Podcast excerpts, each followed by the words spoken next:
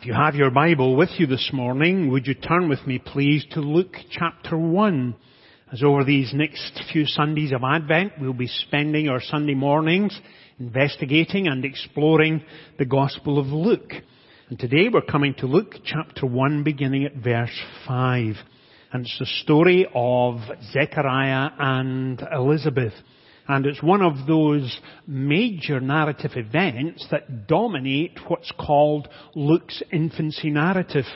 And so you have Luke's infancy narrative covers Luke chapter 1 all the way through to the end of chapter 2.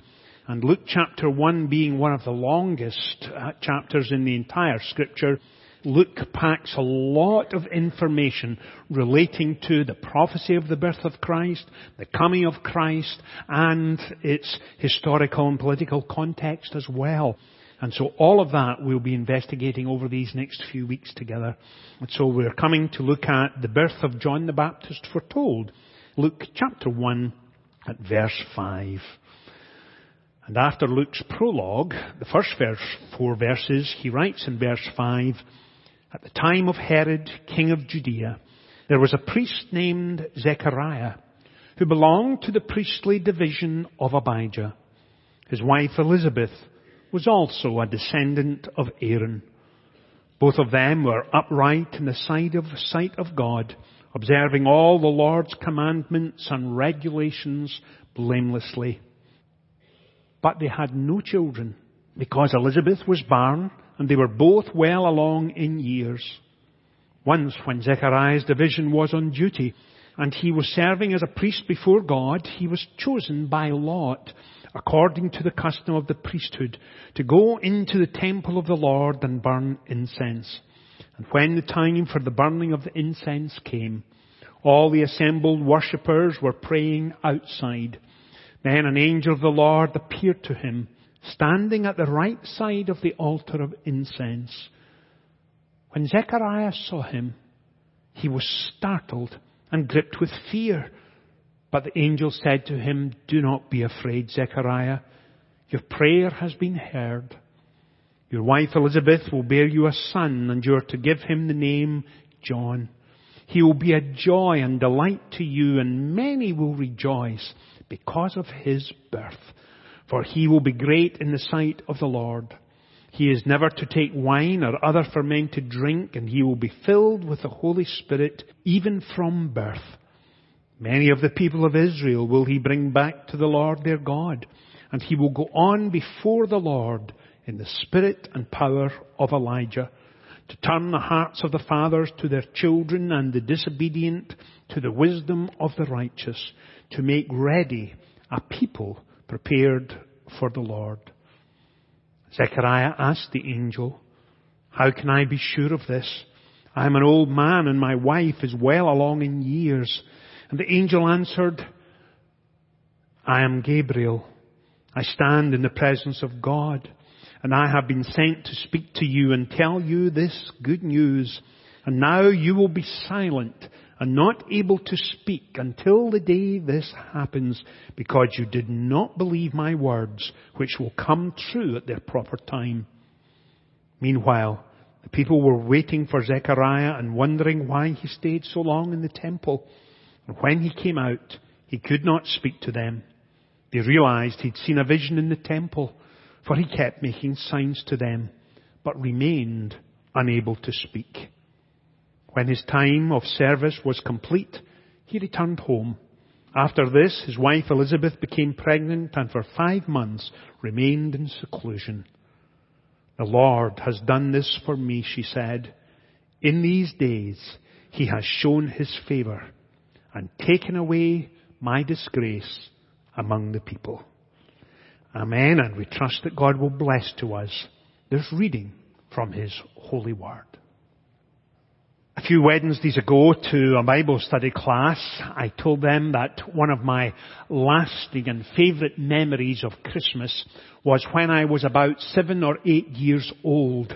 And I have a distinct memory of rushing down the stairs with my older brother, older sister, younger brother and sister, rushing into the living room and under the tree were piles of presents. My older brother, being a little quicker, was a few steps ahead of me. He got to them first.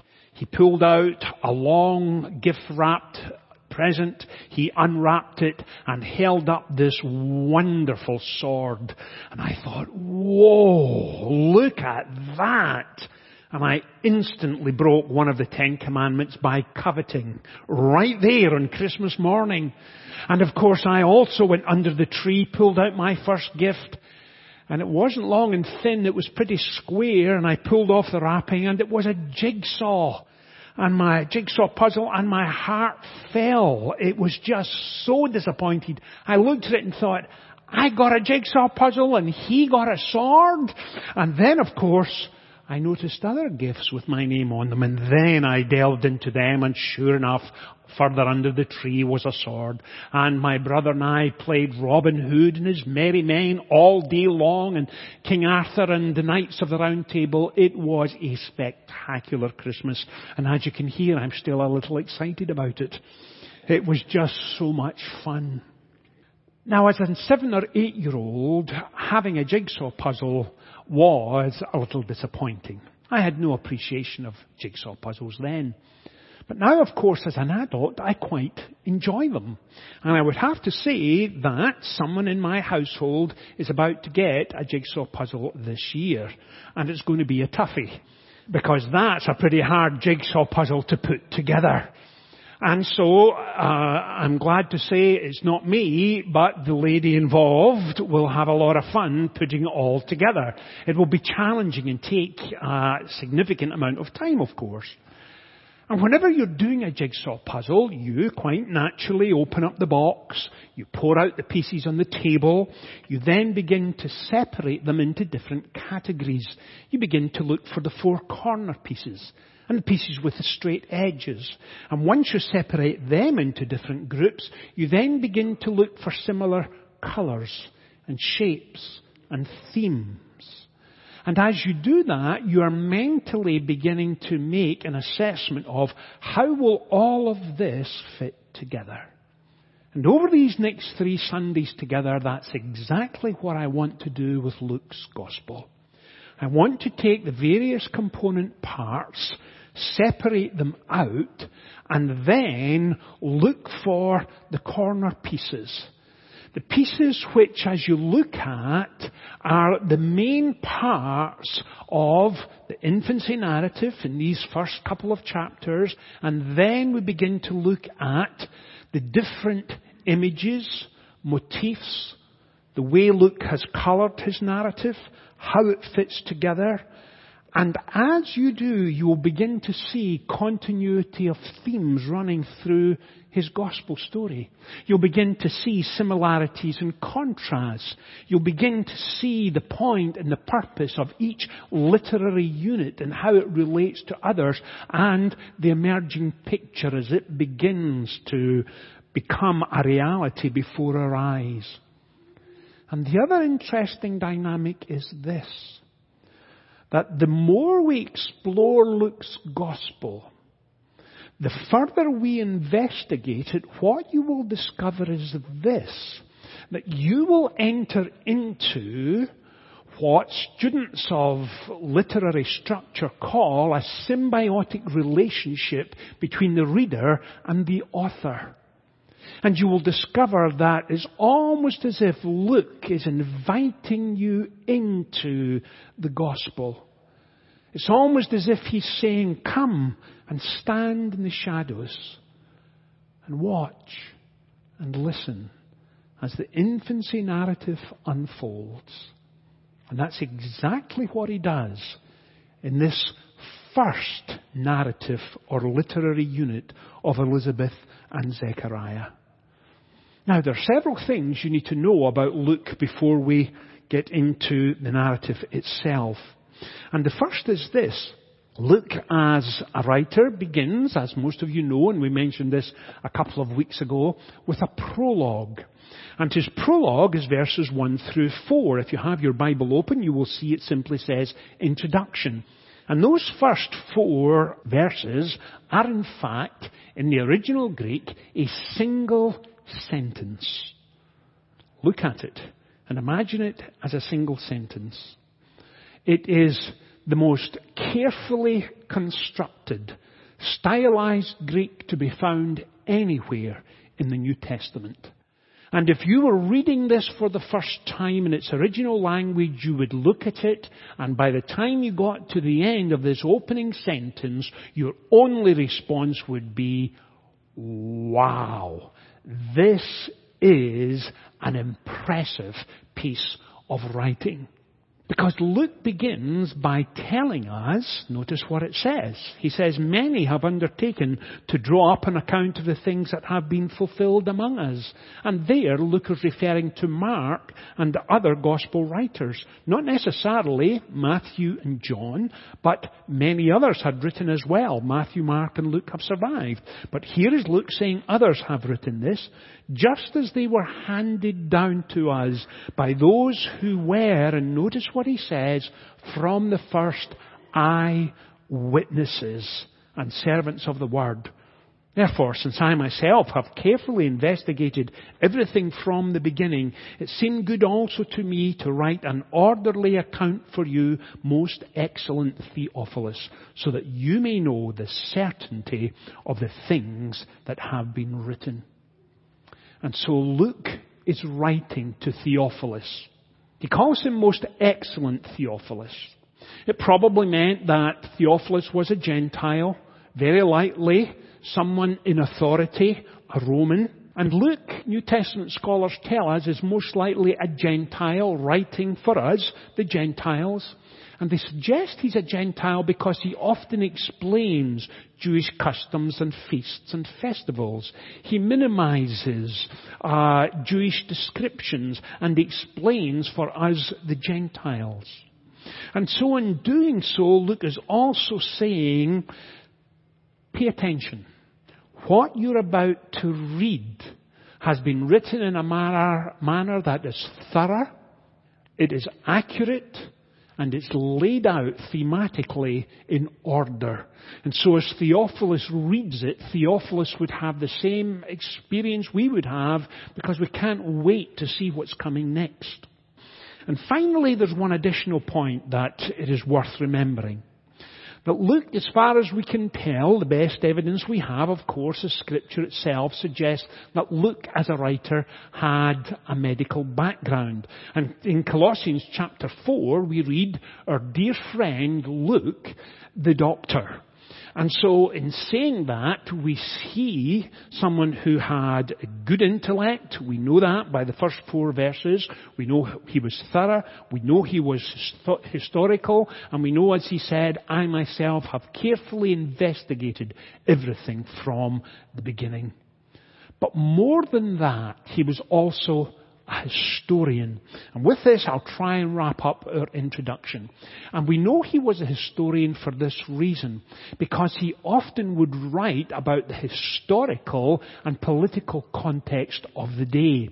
And we see it in Luke chapter 1 verse 5 that opens our passage this morning. In the time of Herod, king of Judea, there was a priest named Zechariah. Now, why does Luke say that? Why doesn't he simply say there once was a priest named Zechariah? Or why doesn't he write once upon a time? Because he wants to ground what he is saying in a historical context. And Luke is writing about real people in real places at real times. And so he highlights Herod, king of Judea. And then in chapter 2 he opens with the words, In those days Caesar Augustus issued a decree that a census should be taken of the entire Roman world. And then he adds, this was the first census that took place while Quirinius was governor of Syria. And again you see the historical political backdrop. And then as he opens chapter 3, he lays out a historical foundation again. And notice what he says in the fifteenth year of the reign of Tiberius Caesar, when Pontius Pilate was governor of Judea, Herod tetrarch of Galilee, his brother Philip tetrarch of Iturea and Trachonitis, and Lysanias tetrarch of Abilene, during the high priesthood of Annas and Caiaphas, the word of God came to John, son of Zechariah, in the wilderness. And what Luke is telling us is this. I have been accurate in my research. I have been thorough in my interviews of those who were eyewitness. And I want you to know the certainty of what you're about to read. And that's exactly what he's doing. And finally, as you know, Mark's gospel begins with prophecy because in verse 2 of his opening words, he quotes Isaiah. And Matthew, after he lists the genealogy of Jesus, he focuses on nativity, and especially Mary and Joseph, of course. And then John focuses on eternity. In the beginning was the Word, and the Word was with God, the Word was God. And Luke, he nestles everything and grounds it in the solid foundation of history. And so all of that by way of introduction to Luke's Gospel. And so as we come to it this morning, you can be sure and certain of what Luke is saying actually happened to real people in real places at a period in history. And so with thoroughness and accuracy and order, we can gladly investigate Luke's gospel. And so he lays it all out for us. And he introduces us to Zechariah. In the time of Herod, king of Judea, there was a priest named Zechariah who belonged to the priestly division of Abijah. His wife Elizabeth was also a descendant of Aaron, and both of them were upright in the sight of God, observing all the laws and commandments and regulations blamelessly. But they had no children, because Elizabeth was barren, and they were both well along in years. And so here is Luke painting the picture. In the midst of all of this unfolding history, we are about to see God at work in a spectacular manner. And please remember the wider context as well. That the Old Testament was complete back here. If you imagine Genesis began there, Malachi finishes here, and then there is 400 years of silence the intertestamental period when nothing was happening. No burning bushes, no prophets to speak forth the word of God, and now God was about to bring to pass his purpose and eternal will in the coming of a Messiah, and it would happen through the most unlikely of people, Elizabeth and Zechariah. And as Luke introduces us to Elizabeth and Zechariah, he's also introducing us to John the Baptist. And he's about to later on in chapter 1 introduce us to Mary, ultimately to Joseph as well. And one New Testament scholar says this. David Gooding, in fact, he said, Luke strings together wonderful portraits of individuals like a series of iridescent pearls, each one beautiful and compelling, but when strung together, we are enchanted by the overwhelming purposes and plans of God. And of course, he's absolutely right. And we see it right here, beginning with Zechariah. Now, please remember what's going on here. Not only do you have 400 years of silence, but here is Zechariah, who was one of 18,000 priests on duty that morning. And he is chosen by lot to go into the Holy of Holies in the temple. And imagine there is a large curtain right in front of the chancel area there. And he is invited to go in behind the curtain offer up sacrifice and incense, and the people gathered outside, and if you want to imagine in your mind, out in the street, they would be gathered in hundreds upon hundreds of people waiting for the smoke to rise up heavenward, and at that point they would know Zechariah had been praying for God's purpose and will and fulfillment and the consolation of the people of Israel. But the only problem was this it didn't come. Because inside, in the Holy of Holies, in that once in a lifetime privilege, Zechariah is spoken to by Gabriel. And Gabriel says to him, Zechariah, your wife Elizabeth will give birth to a son. You will name him John and he will be great among his people and the Holy Spirit will be upon him and he will prepare a people for God. The Messiah is coming. Now allow me to ask you to do this. Come with me in your imagination. Stand in the Holy of Holies that morning with your back against the wall. Watch it all unfold. And imagine what Zechariah was thinking. Because Gabriel says to him, Zechariah, your prayer has been heard. And I wonder if Zechariah in his mind thought, which prayer? Just for a flash, just for a moment. Because I suspect many, many years ago, when Elizabeth and Zechariah were first married, probably praying for a family, and as years went on, had they given up praying, knowing that nature had determined otherwise, and therefore they had simply settled down and thought, God will never give us a child. And Elizabeth thinking, what have I done? Why is God punishing me in this way?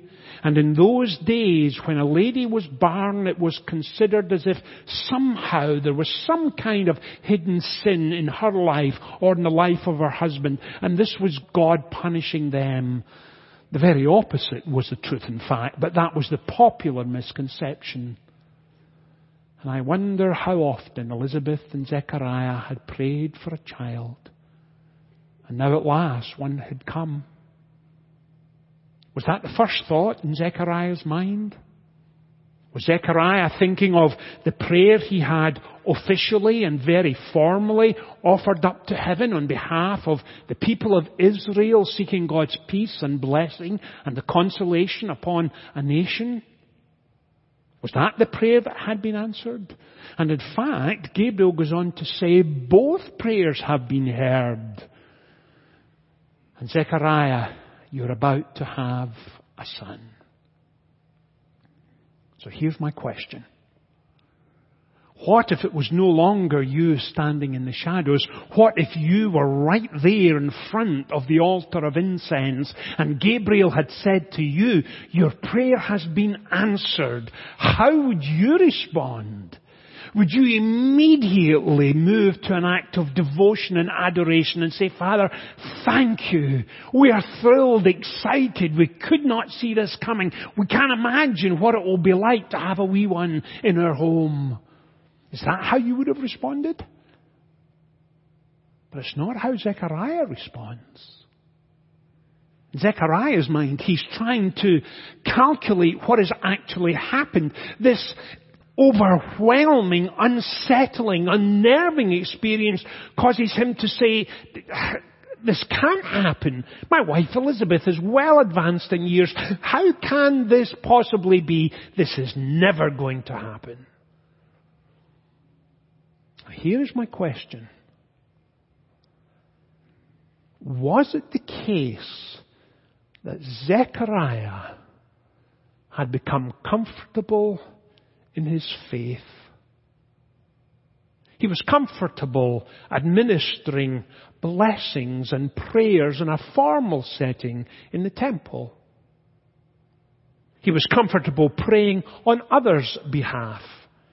He was comfortable with an Old Testament, which was a long, long, long time ago in what seemed like a country far, far away. And as long as Zechariah could domesticate the things of God, as long as it was taking place to a previous generation, as long as it had taken place back then, but God at work now in His life changing him, challenging him, opening him up to his rule and reign, asking Zechariah to be open to his rule and reign and submit his life to him? Was a whole different thing. Zechariah was now seriously uncomfortable. How could this possibly happen? It was absolutely fine as long as it was in some silent night in the deep, deep midwinter. But now, today, in the contemporary world, Zechariah was not so sure. And how could this be? And he treats it with skepticism. And he's cynical, in fact. Zechariah was about to step outside and pronounce the greatest of all blessings upon a nation, and it would have been the emptiest of all formalities. My question this morning is this over these next three weeks together, as we begin to make our descent towards Christmas Day and all of the joy and the celebration and the overwhelming wonder of the incarnation. Will you be comfortable settling down with the sense that as long as it was long, long ago in Bethlehem, as long as it was one silent night or in the deep midwinter, as opposed to delighting in today, rejoicing in today, thrilling and life transforming today, formality and tradition Sentimentality is one thing. Intimacy is something else entirely. And so let me leave you with three brief headings as a conclusion this morning. And these three brief headings will also be our conclusion next Sunday morning and on the final Sunday of Advent as well. And they read like this. Number one, Zechariah had nine months to think about what had taken place. And he learned very quickly that you can trust him while you wait. Whatever you're facing this morning, whatever situation, circumstance, challenge is coming your way, Whatever you're uncertain about, you can absolutely trust Him while you wait. And dare I suggest this, and I've mentioned this in the past, but it seems apropos this morning, that when God is at work in our lives, and we are waiting we are often so focused on the waiting and the perceived delay, we cannot see what He is doing. Because please hear me when I say this, He's not focused on the delay. He's not focused on the seeming period of waiting. He's focused on you. He's focused on you and asking, are they trusting me while they wait? That's the issue. We are caught up in the why is he not answering? Why is he not giving now? And his focus is on us. Because please hear this. Who you are is so much more important than anything you will ever do for him. Because out of who you are comes what you do. And secondly, learn to embrace the uncertainty. Now that's awfully hard for Presbyterians to do. Because we like schedule and order and everything in order and decency. We like committees and subcommittees and task force and groups who can sit down and plan and participate and know exactly where we're going and what's happening. We like to be in charge. But Zechariah discovered that morning he was not in charge. He wasn't even remotely in charge of what was taking place. And he was learning to embrace the uncertainty. Why? Because he was learning to trust him while he waited. And third and finally, who are you becoming while you wait? Remember moments ago I said we're focused on the delay. We're focused on why things are not happening when we want them to happen. And God is focused on who you are becoming. And could it be that this Advent season, your focus needs to be on a deeper intimacy with Him and a refining and shaping of your character and nature and motivations and desires so you become more Christ-like in this season. And you learn to trust Him while you wait. You learn to embrace the uncertainty and pass it over to Him. And finally, focus not so much on the event of waiting for something, but rather, Father, who am I becoming? the individual of integrity and authenticity, person of prayer and faith, someone who trusts you. That's exactly what is going on here. Zechariah would never be the same again. He responded with cynicism and skeptical manner.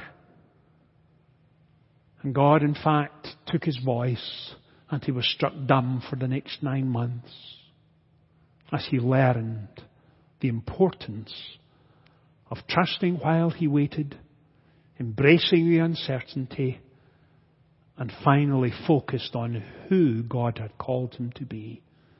May that be our experience this Advent season. Let's pray together. Father, thank you for this wonderful narrative in Luke chapter 1. Father, may we in this coming week spend these days in the Gospel of Luke, learning more of you, moving away from the formality of religious belief to intimacy with you, the living God. Father, may this waiting period of Advent be a transformative experience for us. In Jesus' name we pray. Amen.